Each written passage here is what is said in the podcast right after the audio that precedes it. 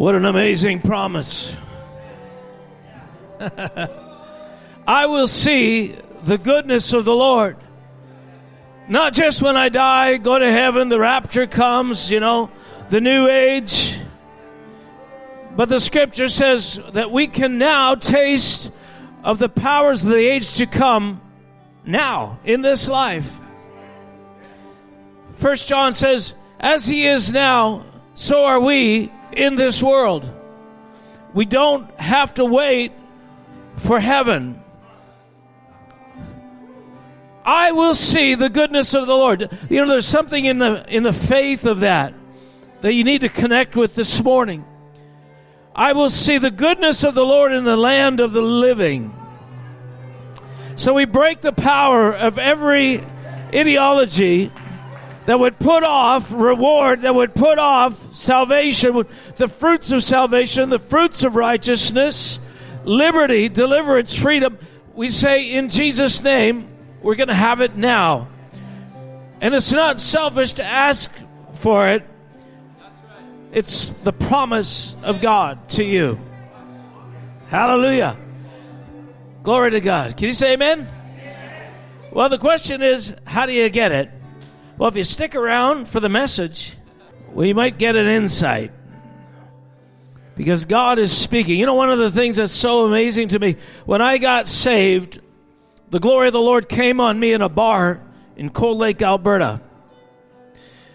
And uh, I knew little. I knew I, I couldn't even explain to anybody for months afterwards what happened to me in that bar. But how many of you know that we've not been destined to darkness?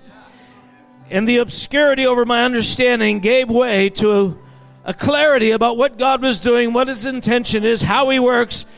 And I want you to know this is the promise that you have that you can enter the goodness of God, but there's a way that that can happen, and God wants to explain it to us. We're not, it's not guesswork how to enter the kingdom, it's not guesswork how to partake in the good life.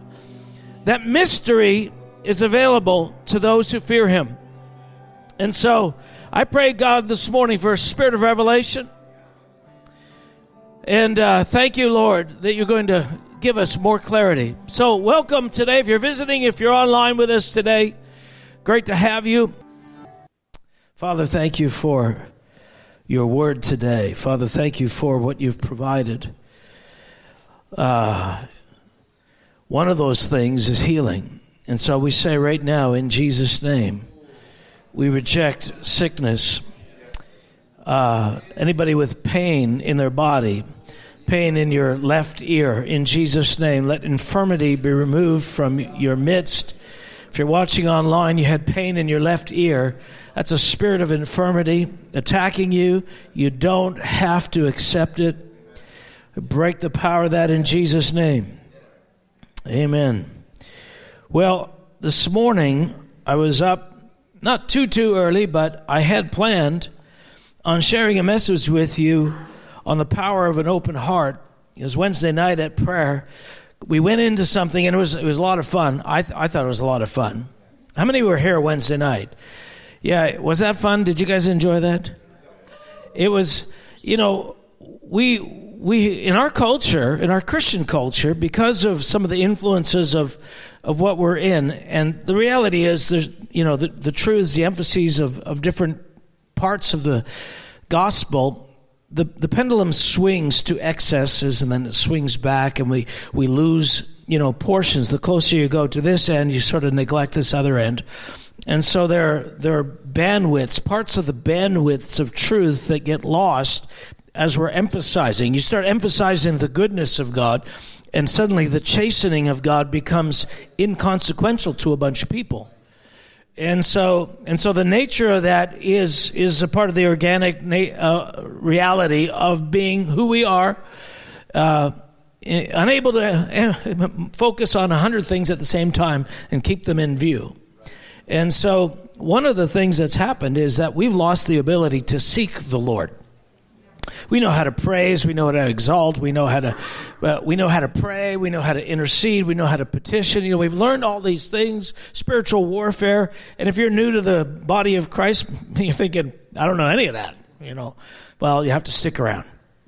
But uh, uh, the truth is that there are, there are different aspects to what God is teaching us to do. And one of the things that God is teaching us to do is to seek Him. Seek Him. Well, I, but I'm already saved. Yes, but He's massive. He, you know, what can be known of God is literally infinite. And what we're applying ourselves to is to know the measure of who He is beyond what we presently know. And uh, that is a constant pursuit.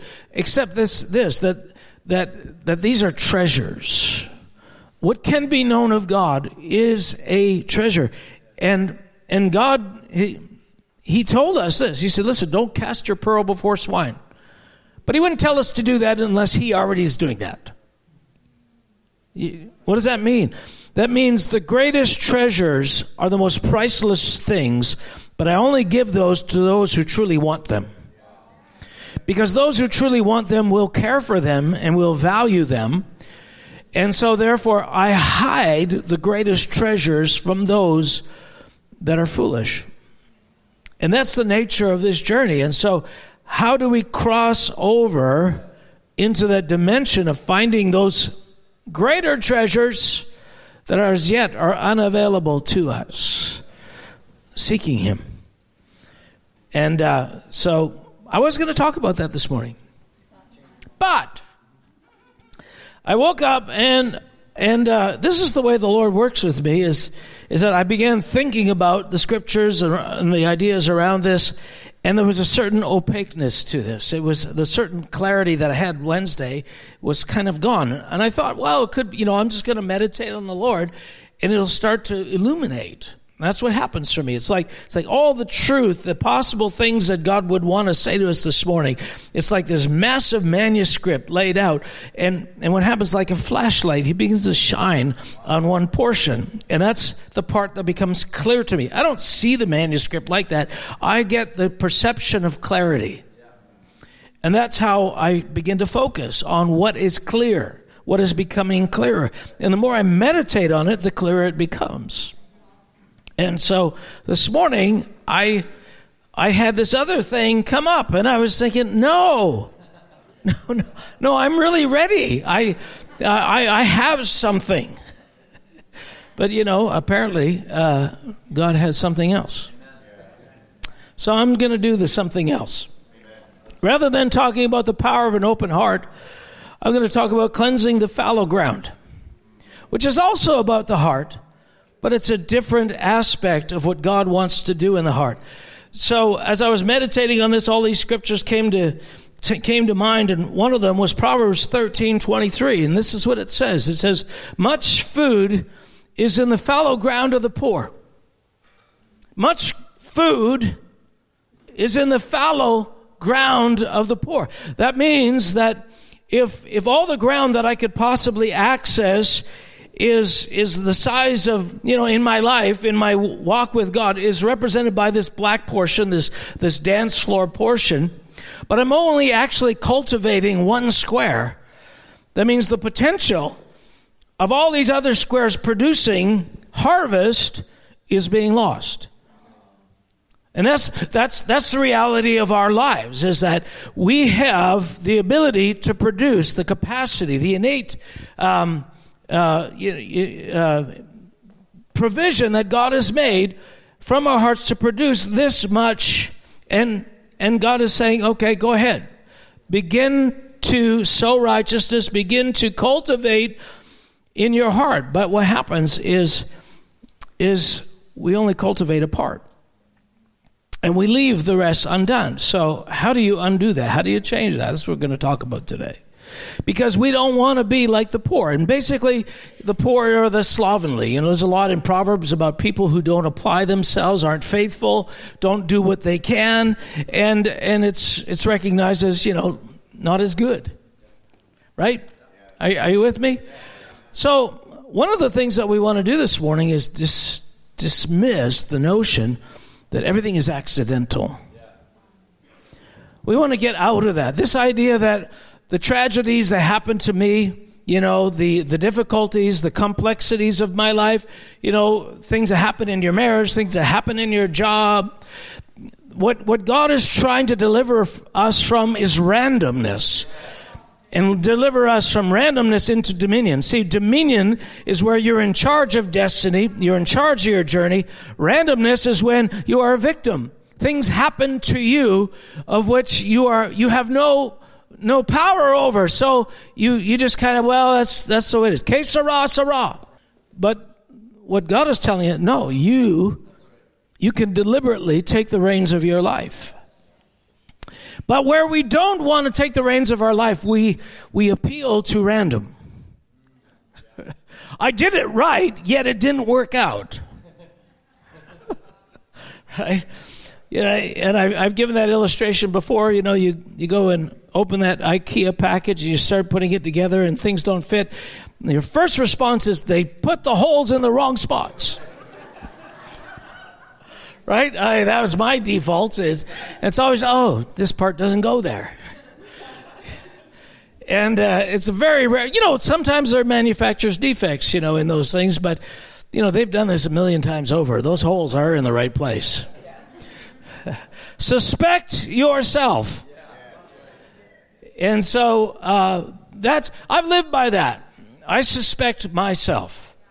I uh, I I take responsibility, and we've talked about this over and over in this church, because uh, we're we're talking to people who aren't just born again yesterday, but you're on a journey into your destiny, and we want to help you get into your destiny and not get stuck somewhere along the line in some world of powerlessness where you are constantly the inherent victim of your story. You are not the victim of your story. Everything necessary for life and godliness has already been provided. So the question is are you using the tools that you have? Do you know how to use them?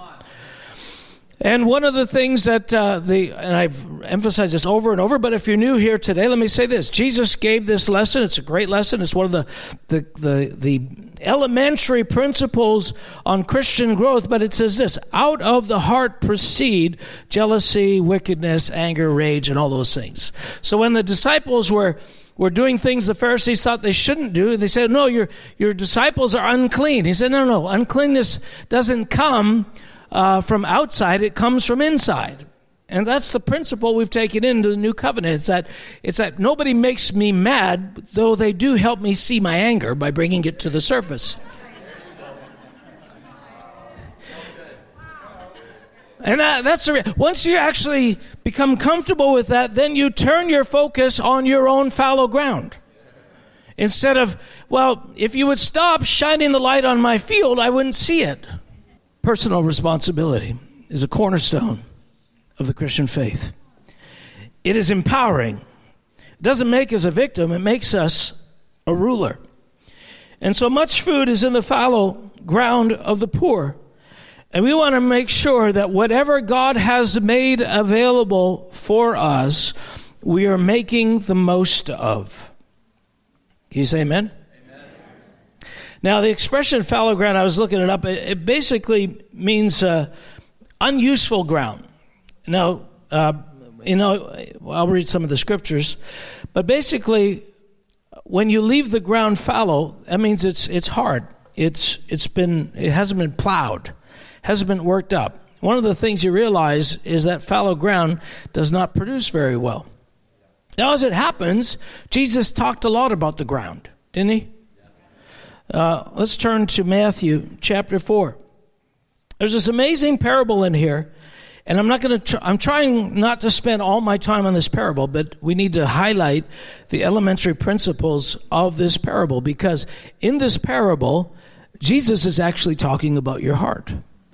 He's also talking about the yield that your heart will bring based on the condition of your heart. That's what he's talking about. And uh, it's, it's an amazingly powerful, powerful message.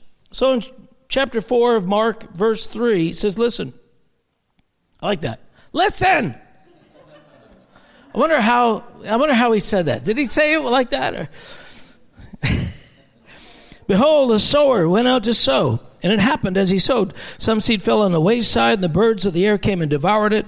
Some seed fell in the stony ground where it did not have much earth, and immediately it sprang up, but because it had no depth of earth. But when the sun was, was up and it was scorched, and because it had no root, it withered away.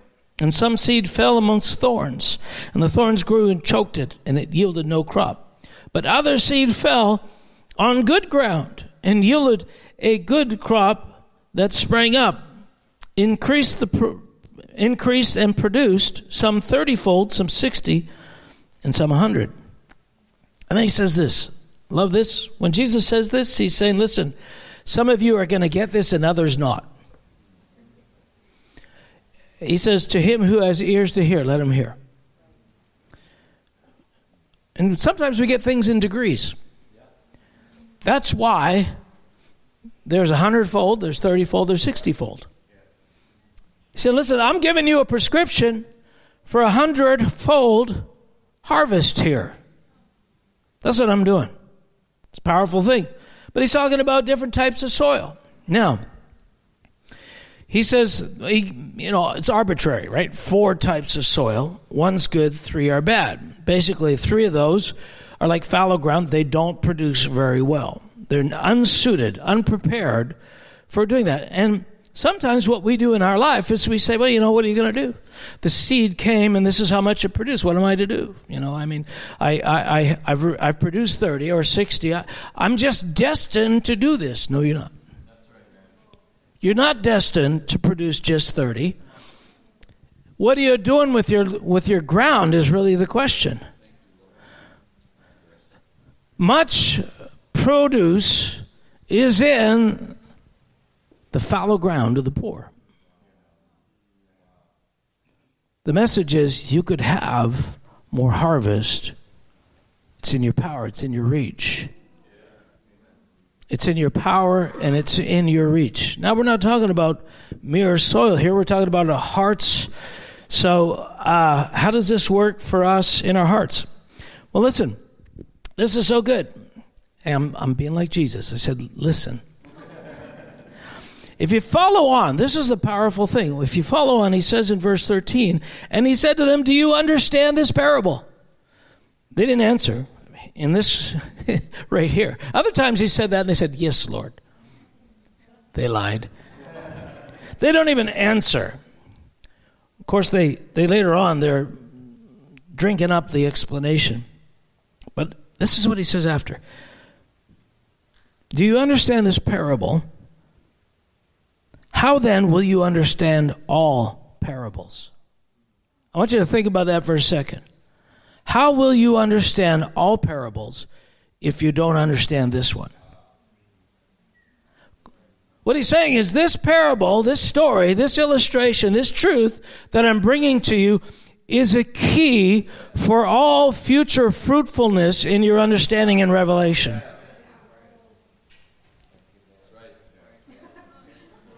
I better get this one then.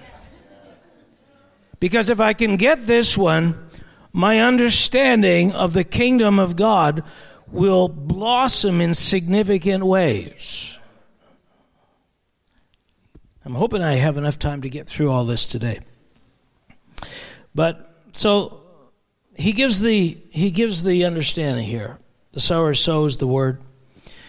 And these are the ones by the wayside where the word is sown. When they hear Satan comes immediately and takes away the word that was sown in their hearts. These likewise are the ones sown on stony ground, who, when they hear the word, immediately receive it with gladness, and they have no root in themselves, and so endure for a time.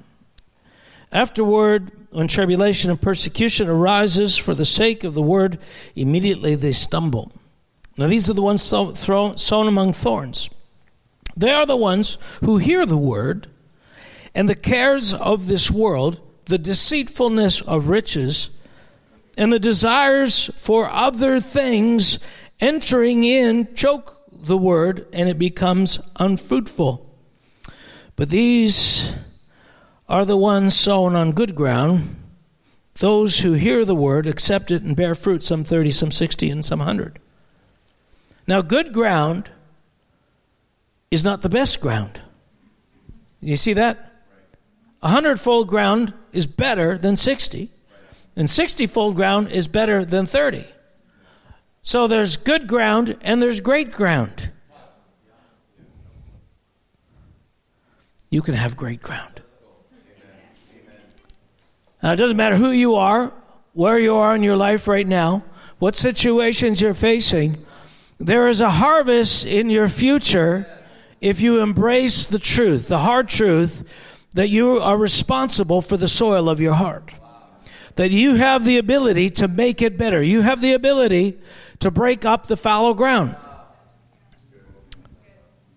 Now, I'm going to open my other.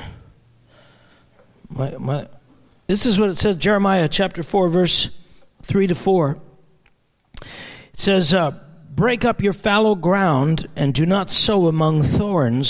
Circumcise yourselves to the Lord and take away the foreskins of your heart. Now it's interesting. It's actually a different analogy. He's going to circumcision, but he's still dealing with the same thing. It, it has to do with your ability to connect with the things of heaven. I'll stop there. I won't read anywhere further. Hosea 10:12 is the other one that's so great. Listen to this. Sow for yourselves righteousness, reap in mercy, break up the fallow ground, for it is time to seek the Lord till he comes and rains righteousness on you. See, this is the connection between what I was talking about Wednesday night, which I'm sorry we didn't get a recording. But your ability to have better ground hinges on your ability or desire or willingness to seek the Lord. To, to lean in, to press in, to, to go for what you don't have right now. Because what you don't have is not just a secret, not just information, not just a, a greater throne in eternity. It has everything to do with productivity right now. Because you're sowing righteousness, and what you're trying to do is bring a harvest of righteousness in your life. The alternative is, is what, you know, James calls an overflow of wickedness, which we've talked about again and again and again. We find ourselves at different days, different seasons of our lives where there are triggers that bring forth things we don't want. And what we do, our best solution is like cover it up. Don't say that. Don't think that. You know, or if you're going to do that, go in the woods. Until the rage has subsided. But the message is this listen, that rage has a source, and the source are not the circumstances around you, the people around you, or what's happening outside of you. The source is inside of you. In other words, the reason why you're not as productive in terms of the, the righteousness that could be coming forth from your heart is because the ground of your heart is unsuitable for that kind of harvest, and it's bringing forth thorns and thistles stony ground. And the point is, well, I guess, yeah, hey, well, I guess that's it. You know, this is what I am. I got a, got a hard heart. No, no, no, no, no. Do something now. What do you say? Seek the Lord. Break up the fallow ground of your heart. Seek the Lord. Now, when I was a young Christian, this was, I mean, God would remind me of this almost weekly. It would be constant. Hosea, the scripture in Hosea was over and over break up the fallow ground of your heart. But uh, here's a part of our problem like, ah, it's not that bad. According to who? Are you with me? So, God is wanting to empower you. God is wanting to change the kind of harvest that's coming forth from your life. Furthermore, you, Furthermore, you, are not necessarily limited to what you have in front of you right now. Actually, what God wants to do is to enlarge your capacity, enlarge your heart. Oh, we could talk a lot about that, but I'm trying not to be distracted. There's a scripture, it says in Psalms, it says, I will run the course of your commandments, for you have enlarged my heart. One of the reasons we're going to weep before the Lord it's not because oh, this is so beautiful. I'm weeping for joy. No, no, no. We're going to see what we could have had. Every moment we spent in self pity, blaming the world around us, was a moment we did not deepen and improve the soil of our heart. And the Lord is saying, I can bring a better harvest. That's the point. I can bring a better harvest. So, you have these great scriptures and all that's all that's good. But uh, Jesus not only ministered this truth to the disciples, but he was he was ministering that same truth to the Pharisees. Did you know that? The nature of the Word of God, the nature of the truth of God, is that it changes the constitution of the soil of your heart. So when the Pharisees came around, all of a sudden Jesus became unusually harsh, right? You know why? Because you can't deal with stony ground the same way you deal with perfect ground. You need to bring out the pickaxe right? You, you need to start removing some of those stones. And so, what God is saying to us in, in, is this for our lives is, is like, listen, everybody I chasten, I'm chasing for you for your own good because I'm trying to remove from you the stones in your heart. Isaiah 62:10 Take out the stones, take out the stones, prepare the way. This was the whole message of John the Baptist about preparing the way for the Lord, but it really is about preparing the way in your in their hearts. And one of the things that he says to the Pharisees, he says, "Who?" John the Baptist is preaching. He said, "Who told you to flee from the wrath that's to come? Bring forth fruit appropriate for repentance." In other words, repentance changes your capacity for harvest. Repentance. Well, what I already did repent. Yes, good. One of the things I discovered is that is that when you get into clearer light, clean things don't appear as clean as you thought they were. You know, you clean your glasses, then you step outside. It's like, geez, I just cleaned these things. These are filthy. And that, that's the story of our lives. We are, we are approaching God who dwells in unapproachable light, a, the, the brightness of which we cannot fathom, and the brightness of which not only eradicates and burns up hostile things, but as you come near, it becomes clear. Repentance is your response to light. And your response to light is one, is one of two options. You either embrace the light or reject the light. Let me, tell, let, me, let me tell you what rejecting the light is. You made me do this. If only you were nicer to me, I would be nice. If you hadn't said this, if you hadn't done that. No, no, no. These circumstances of our light are to show us what's there. We like better people in our life, nicer people, easier, easier people are e- easy going because they don't bring forth the wickedness. But here's the principle. We need to understand this. It, this is always the way forward. Repentance. And repentance is simply a response to truth saying, yes, that's the truth. Yes, that's the truth. Yes, that's the truth. Yes, that's the truth. I am the problem. I am the man. This came out of me. I, uh, it, I'm, I'm looking to deal with the stones in my own being. But, but we spend all of our time defending ourselves, justifying our words, justifying our attitudes well, you know, well, it's human to justify. It's human to, we're fallen. That's what we do. Well, yeah, but that's why he's changing us. So that one day, you know, maybe not on the cross, but if people are actually killing us, we will be busy interceding for them. That's what Jesus did. They're killing him, he's interceding for them. Like, that's really hard to do. What, what a disciplined life. out of the abundance of the heart. Out of the abundance of the heart. Well, how do you get there given how petty we are? How fragile we are? How, how, do, how do you transition to that place? Don't give yourself license. Don't allow yourself to excuse yourself. That's all, all it takes. Take responsibility. You spewed wicked words.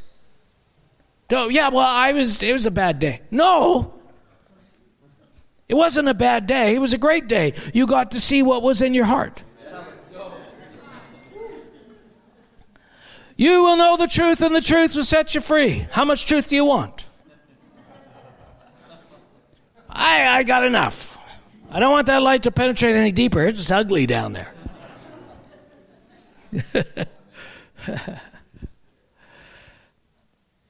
but this is the nature of transformation. The blood of Jesus is not a free pass to heaven only, it's a free pass to the presence, the consuming, unapproachable light of God that changes you. It, it means you can enter the most intense parts of His light and not die, perish, pass away forever. Instead, you're transformed. That's what the blood of Jesus gives you. So there's no penalty in eternity for what the light discovers. That's what justification is. Doesn't matter what's there. Doesn't matter how deep, how, how much shame, how much wickedness, how much selfishness there is there. Just expose it to the light. Yeah, but I feel bad about it. So I want to, I want to, instead, I'm going to compartmentalize my life and there's going to be who I am in, in my secret place and who I really am. That's what I'm trying to be, the nice person out here. And God is, I'm, God is against your nice person version of you. He's against that. He wants you to see what he already knows is there. That's freedom. Because uh, he can cleanse it, he can remove it. Well, how long is this going to take? Longer than you think.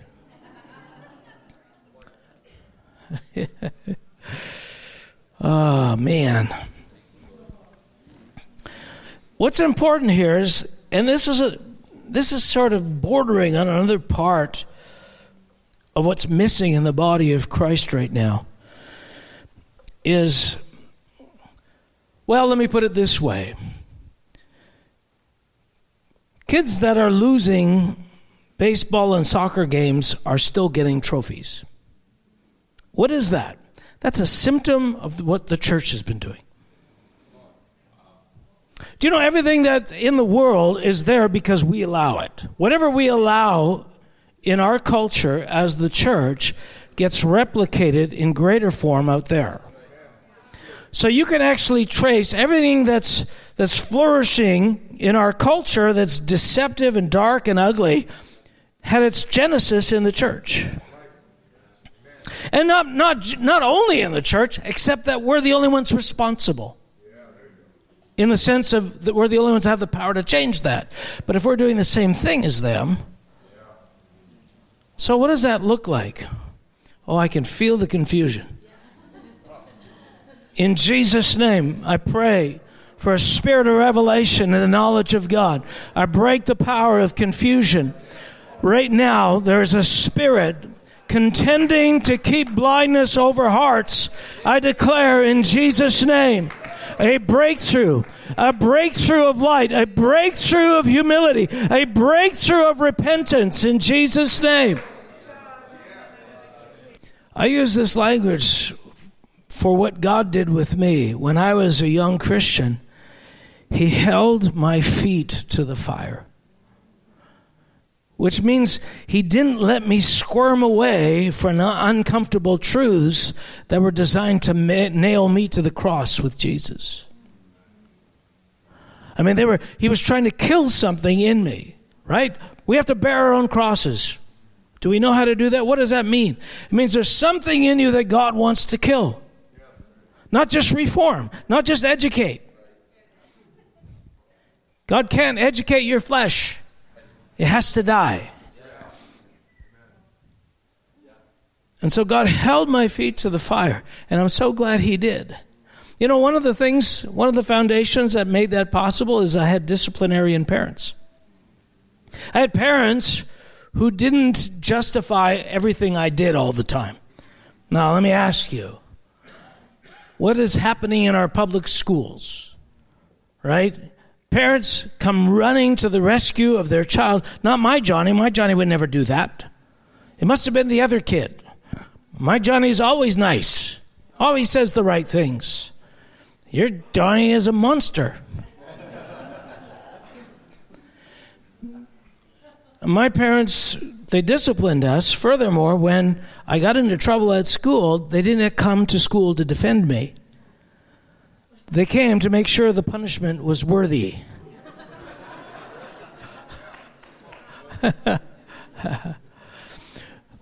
when we, as parents in the natural, defend our kids against the consequences of their actions and words, we demonstrate that that's what we're doing in our own hearts. And when we do that, we sow something into the culture of the day. And we get to the point where there's no personal responsibility for anything. So, how do we turn it around? Well, we get somebody in office who can make the rules the right way. We get somebody on the school board. Yeah, okay, that's great. That'll mitigate to a certain degree. But if we don't change what we're doing in here, if Christians don't absorbing the, start absorbing the truth in a quantum fashion, allowing God to hold our feet to the fire. I mean, it's plain and simple. When, when you explode in negative words, negative thoughts, attitudes that are, that are judgmental and, and, and uh, condescending to people, that's not good. I don't care what shape it took, that's poison. So you don't have to you don't have to know, well, yeah, but if you put food color on it, it looks different. I mean, there's no modification of that stuff that makes it any better. It has to be thrown out. But we, in somewhere in our hearts, we're we are knit together with that stuff. We, we won't let it go. We feel shame, we feel embarrassment, we don't even want to face it. So we're always trying to get away. It's what Adam and Eve did in the garden. When God came down, as soon as they had eaten of the tree, suddenly their disposition, their response to the light was very different than it was the day before. Every day before that, they greeted God happily. Oh, this is so great. The Father's coming. Woo! Today it's like scurry away in fear, a natural response to hide and conceal. What is that? That's what the fallen nature in our being is. So, what's the answer? Pretend that's not real? Well, we don't have to do that anymore because now the blood of Jesus, you know, made a way. Well, the blood of Jesus made a way so that you don't have to be condemned when evil is found in your heart. That's the only difference. But we still got to fix the evil in your heart. And we can do that without you being condemned. I can look, God said, I could, I could look everywhere. I could search every corner. And it doesn't matter what I'm finding in there, you're not going to be guilty. Do you believe that? Yes, but I still want to hide. Oh, you don't believe it then? You think you believe it. You have the theology of forgiveness, but you don't feel forgiven. Therefore, you're trying to conceal everything you're guilty of. What is that? Start asking right now, what is that? What is this thing at the core of my being that always wants to run from culpability and responsibility? Why do I always want to justify them myself? This is what Jesus was saying to the Pharisees. You are those who justify yourselves. And so God is coming to the church, to us, with unapproachable light. God is coming to us with a fiery word that will hold our feet to the flames and cause us to have a purifying on the scale that we've never known. But the only people who can endure that fire is those that actually be, believe that they're saved, they're justified by the blood of Jesus. In other words, if, if you have any sense that what's discovered by the light of God will reflect poorly on you, then you don't want to expose anything. But once you realize that, no, um, I am hid in Christ with God, then you can, with boldness, look at your track record, look at your present condition, and realize that anything there does not speak evil of me. In fact, in the body of Christ, anybody willing to embrace the truth and walk in the light is highly esteemed by heaven. I remember there was a time in my life uh, when I was uh, dealing with something. Somebody had offended me repeatedly, and I kept forgiving them and walking away, going and traveling. This was a well known minister of the gospel, a very, uh, how do you say, somebody you would expect had a lot of truth, so I couldn't really find fault with them. Yet I kept not liking them because they kept doing things that bothered me. And I thought, I thought, well, the, the trick here is to just ask them, you know, uh, or forgive them. So I'd pray and I'd forgive them and, I, and I'd repent and I said, Lord, I, I, this is me. This is all about me. I'm selfish. I'm childish. And I'd go away and I'd come back and I found those resentments were still there. And I was thinking, what I need to do is uh, get together with him. But I didn't want to do that because I'd have to expose my childishness.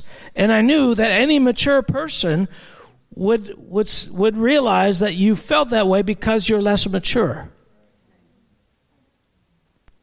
That's what I, that's what I thought it would feel like. But actually, what it does, when somebody comes and repents like that, you begin to see that they're more mature because they took responsibility. But the fear is, and this is what fear does, if I expose this this annoyance, the very fact that I was annoyed like that, I should be bigger than this. Well, part of what I want to deal with, Marc, is your delusion about where you are in the journey. That is the reason you hide as well. Because you want to appear to be further down the road than you are. And so I had to face my fear. I had to face the discomfort. I had to face the shame that was trying to guide me and say, No, I, I can't do this because I, I want to be free from this resentment. I can't do it. I, I tried through secret repentance.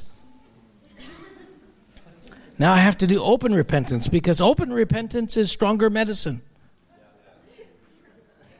It is. But what we can't escape when it's there is this, this thing that turns away from the light. That's what God is saying. Deal with your heart, deal with the stones. What are the areas that you come to church, you just hope the preacher doesn't preach about? Well, I sure hope he doesn't talk about pornography today. Chances are you might have pornography in your life. Now, we're not going to talk about pornography, but the principle is this the thing you don't want to deal with is the thing you don't want to talk about. And God is saying, uh, I could deal with all of this. I could change the very nature of the soil of your heart. What is the process? What is the process? Let me read this passage from Jeremiah. Jeremiah 23 28 says, The prophet who has a dream, let him tell a dream. And he who has a word, let him speak my word faithfully. What is the chaff to the wheat, says the Lord? Is not my word like a fire? Says the Lord, and like a hammer that breaks the rocks in pieces. So we have this scenario where Jesus is dealing with the disciples, he's dealing with the people, he's dealing with the Pharisees. And when it comes to the Pharisees, like John the Baptist in Matthew 3, verse 7, he says, uh, he says, Brood of vipers, who warned you to flee from the wrath to come? Therefore, bear fruits worthy of repentance. And do not think to say by yourselves to yourselves, We have Abraham as our father.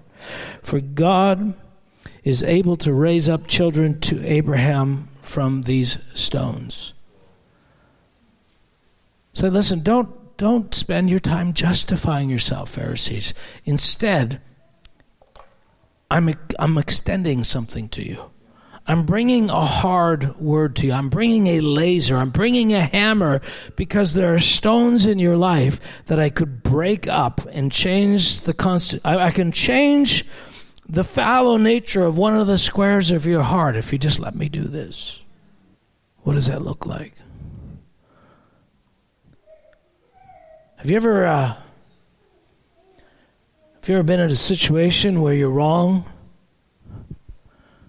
Where you uh, have done wrong and somebody keeps revisiting that thing? Well, Jesus did that to Peter. You know, after Peter bragged like crazy that he'd never forsake him, that all these others were jerks, they're weak, they're chaff to me. That's that was Peter's boast. And then Jesus said, "No, you will betray me." Three times. And he betrays him, and then Jesus comes and meets him on the beach that time. And of course, who's feeling sheepish? Peter? Yeah, yeah, I guess I was a little out of line there. But, you know, oh, let bygones be got bygones, you know. It's like, it's in the past, we're done. But Jesus wants him to come fully face to face with this. Say, yeah, yeah, that's great. No, yeah, forgiveness is a thing. Yep. I mean, you, after all, you said, you know, 70 times 7, right? Jesus, oh, like, we're, let's get past this. And Jesus says to him, Peter, do you love me? What is he? And he's, he's not, he's not there just to make Peter feel guilty. He's there to resolve the discomfort and the inability of Peter to even be around the idea of his failure. I can't, I guess, I, I, I want to get away from that chapter of my life. I want to get away from that failing. And so he goes after it. What is he doing? He's doing what we should be doing in revival meetings, which is bringing the fire of God holding people's feet to the fire. When you read about revivals in the times past, what you saw was was people being brought the message of God's holiness, God's righteousness, to be able to let that the fire burn. It's like they'd go for weeks, night after night after night, and people would come and they'd repent.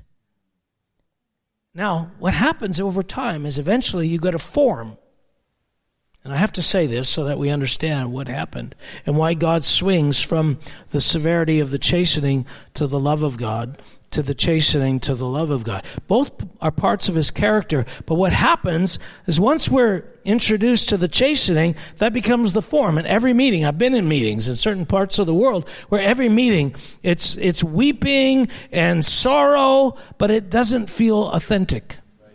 It feels like, well, this is what we do in church. And so they're, they're doing this. And I'm thinking, yeah, but you're not really repenting. You're actually exhibiting righteousness. That's what I feel in your tears. Not, oh God, forgive me. It's, oh, look how wonderful I am by the way that I'm repenting. This is how subtle and sinister the heart is. We have, we're chameleons. And so we learn a form and we get it pat down, you know, and we do it artificially, and we think, oh, this is great, this is what we are. And God says, yeah, I'm going to change the formula, go over here, start talking about the goodness of God. And all the people that were caught in the chase, saying, no, no, that's not the gospel, this is the gospel. And then what happens, we preach the goodness of God over here, and people, oh yeah, now I don't even have to think about my sin anymore and what's wrong with me, and let God break up the fallow ground of your heart. That's Old Testament stuff. Now we're, we're just secure in who God is, and all of a sudden our form is, is God's happy with me, nothing wrong with me, no flies on me, mate. And so God says, okay, we need a little glory. We need a little fire. We're about to move in to the fire season without leaving the love of God season. But we desperately need the fire season to deal, to burn deeply in our hearts, to change the constitution of the soil of our, our lives. God is going to leave no stones unturned. But the purpose of the fire is that this thing would drill down deep. Now, I've shared this story. I won't share the full full uh, full story. It just takes too long. But I was in my room one night, Christ of the Nations, and the glory of the Lord came in the room. But it wasn't the "I love you so much" glory. It was the fire revealing how deep it goes glory, and it penetrated through every facade, through every seemingly appropriate, obedient Christian discipline. And I saw that everything my Bible reading, my fasting and praying, my my trying to be smile and be nice to people at school uh, as at Bible college, my I mean everything I was doing, going and dancing and worship to the Lord, everything that was supposedly good, once God took the lid off of it by burning, I began to see what it really was, and it was all selfishness. Everything. And it it was so painful. I can't tell you how painful it was. The the sense of I couldn't bear it. I literally ran from the room to get away from the light of it because I didn't know what to do. Now, thankfully, there was a guy in the room upstairs who prophesied over me the love of God in response without knowing what had happened. He just he's the only other guy in the prayer room. I didn't even know he was in the room. I was bawling on the ground like contorting under the weight of the glory of God, feeling like, what do I do now? I mean, this is, I can't love me. How could God love me? And then the Lord healed the wound. But the hardest part was seeing how bad it was. How, can, how long could you stay in the furnace of the fire of the Lord?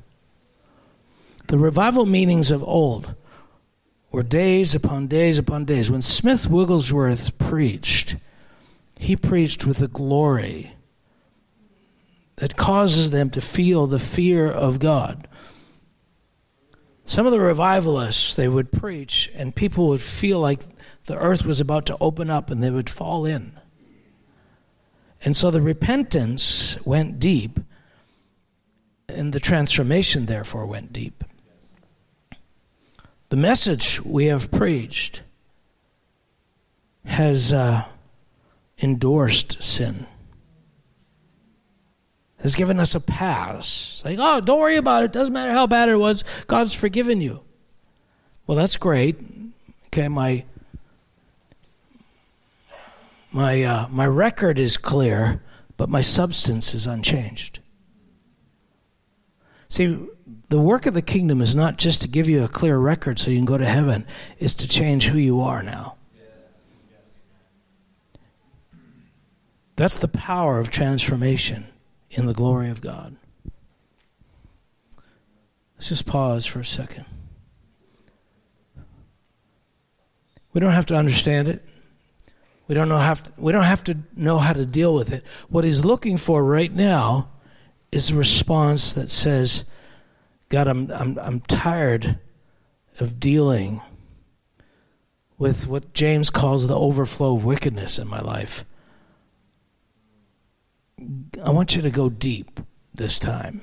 I want you to go right to the root in this season of my life. I want you to change the iniquity of my family line.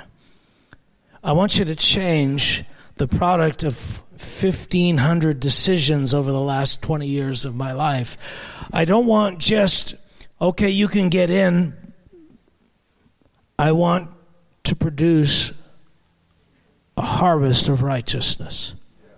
See, there's two things there's going to heaven, and there's producing righteousness. A lot of people are going to be in heaven who didn't have opportunity or make use of the opportunity to produce righteousness. And reward, eternal reward, is not based on whether you prayed the prayer and went to heaven. It's based on whether you produced righteousness. These are two different things, two completely separate things. The thief on the cross was told, Today you'll be with me in paradise. Did he have opportunity to deal with the iniquity of his life? Not a chance. You're alive right now. You're alive here today. You have weeks, you have months, you have years, you have decades potentially to change the constitution of the soil of your heart. You want to make the most of that. And the beauty is, you can do it in the shadow of a terrifying but endorsing Father. Terrifying but endorsing. I love you. Let me burn the evil away. I totally love you. Just sit still. I'm not really going to hurt you. I'm just going to increase you by burning. Let me let me burn to you. How much do you trust me? Stand still. How much do you how much do you think I'm for you? Let me do this. Now, let me just quickly read one last passage because we wanted to uh, we wanted to try and finish by about 11:15 today begin to shift. Listen to this and i i've shared this over and over but people don't really understand the book of james. They don't understand what james was saying. He says where do wars and fights come from among you? Do they not come from your desires for pleasure that war in your members what does he say he said, The evil that's in the earth that comes out of your life, that's evident in your relationships and, and all the you, where does it come from? comes from inside you. Comes from inside you. I have the means to deal with this, is what he's saying. You lust, you do not have. You murder, you covet, you cannot obtain. You fight, you war, yet you do not have because you do not ask. You ask and don't receive because you don't even know how to ask properly. So corrupt is your desire. Do you not know that friendship with the world is enmity with God? Whoever therefore wants to be a friend of the world makes himself the enemy of God. So I'll jump down. He says, God resists the proud, gives grace to the humble. Therefore, on account of this scenario, because this is the constitution that he's dealing with in us, what shall we do? Therefore, submit to God. Resist the devil and he will flee, but draw near to God and he will draw near to you. Cleanse your hands, you sinners. Purify your hearts, you double minded. Lament, mourn, and weep. Lament, mourn, and weep. When's the last time? Do we even know how to lament, mourn, and weep? I don't. I, I'm not even sure I can feel bad enough about anything to lament, mourn, and weep. But that's what the glory will do when it comes in the room and you start seeing how deep it really goes. And he's saying, he's looking for a church. Says, is there a, is there a people out here who want this kind of transformation? Or do you just want the surface thing? I'm going to heaven. Woo-hoo! Whoop, whoop. Uh, this is the two extremes of what's in the church right now. But the ones that are going to change the course of history are the ones who allow this to go deep. He's talking to Christians, first generation Christians who had the apostolic gospel. And still, they didn't know how to appropriate it, such that he has to give them this kind of message. Why? Because that's the nature of the stubborn, fallen flesh of man. We are resilient against the light, even the light we say we love. It's, in the, it's, it's a change of nature that has to happen. How, and this is what the Lord say, how bad do you want it? How bad do you want it? This is a treasure. The, my glory is a treasure. My fire is a treasure. The pricelessness of my nature will burn things out of you you didn't even know were there. How bad do you want it? I will seek you. We are being invited to a season right now to seek Him and be changed on a level we can't even begin to imagine. It's so powerful. But what does it mean? Well, how long do we do this for? Like a day? Maybe longer. And there's no set calendar. Well, if I if I fast for 30 days, will uh, will that do it? If I fast for 40 days, will that do it? I don't know. There's no trick to this. There's no trick. It's humility, passionate desire, lament, mourn, and weep. Well, I, I can't even begin to feel that. How do I do that? Start with that. God, I am so unsensitive to what you want, I can't even acknowledge what's wrong with me. I think I'm pretty good. Doing a pretty good job as a Christian here. so that's what I thought until he visited me with his glory. And I saw that everything was riddled with self, the chameleon of fallen flesh, producing appropriate behaviors out of a corrupt nature.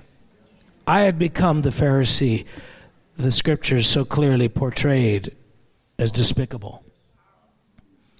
And my cry was, How do I even avoid this? I didn't even know I was doing this. How do I get past? He said, the Lord's like, I could, I could change that. Fire. Fire! Fire! So we want to say today, let's stand up together. We want to say today, Lord, that we trust you. We trust your desire for us. We trust your vision for our lives. When, when Don Potter was saying that song, he says, I'm not afraid. I'm not afraid. We boldly sing that song, but it's because we're not really approaching the flame. Moses was approaching the flame and he trembled. Father, we want to have the faith that emboldens us to truly approach the flame with the confidence that even though this is could incinerate me, I trust the one at the source. God is offering on a silver platter a kind of transformation that the earth has been waiting for for 6,000 years. Creation has been impregnated with a desire and expectation of a generation of believers who look so much like Jesus that the distinction cannot be made between them and Him. What do we want? What do we want? Father, change me, change me, change me, change me. Just a minute, Jen's going to just pray a prayer over us. She's felt uh, the Lord's put something on her heart. I just want to read something to you. It comes out of 2 Corinthians 11, and this is Paul. He says this He says, I hope you will put up with me in a little foolishness. Yes, please put up with me. I am jealous for you with a godly jealously, jealousy. I promised you to one husband, to Christ, so that I might present you as a pure virgin to him.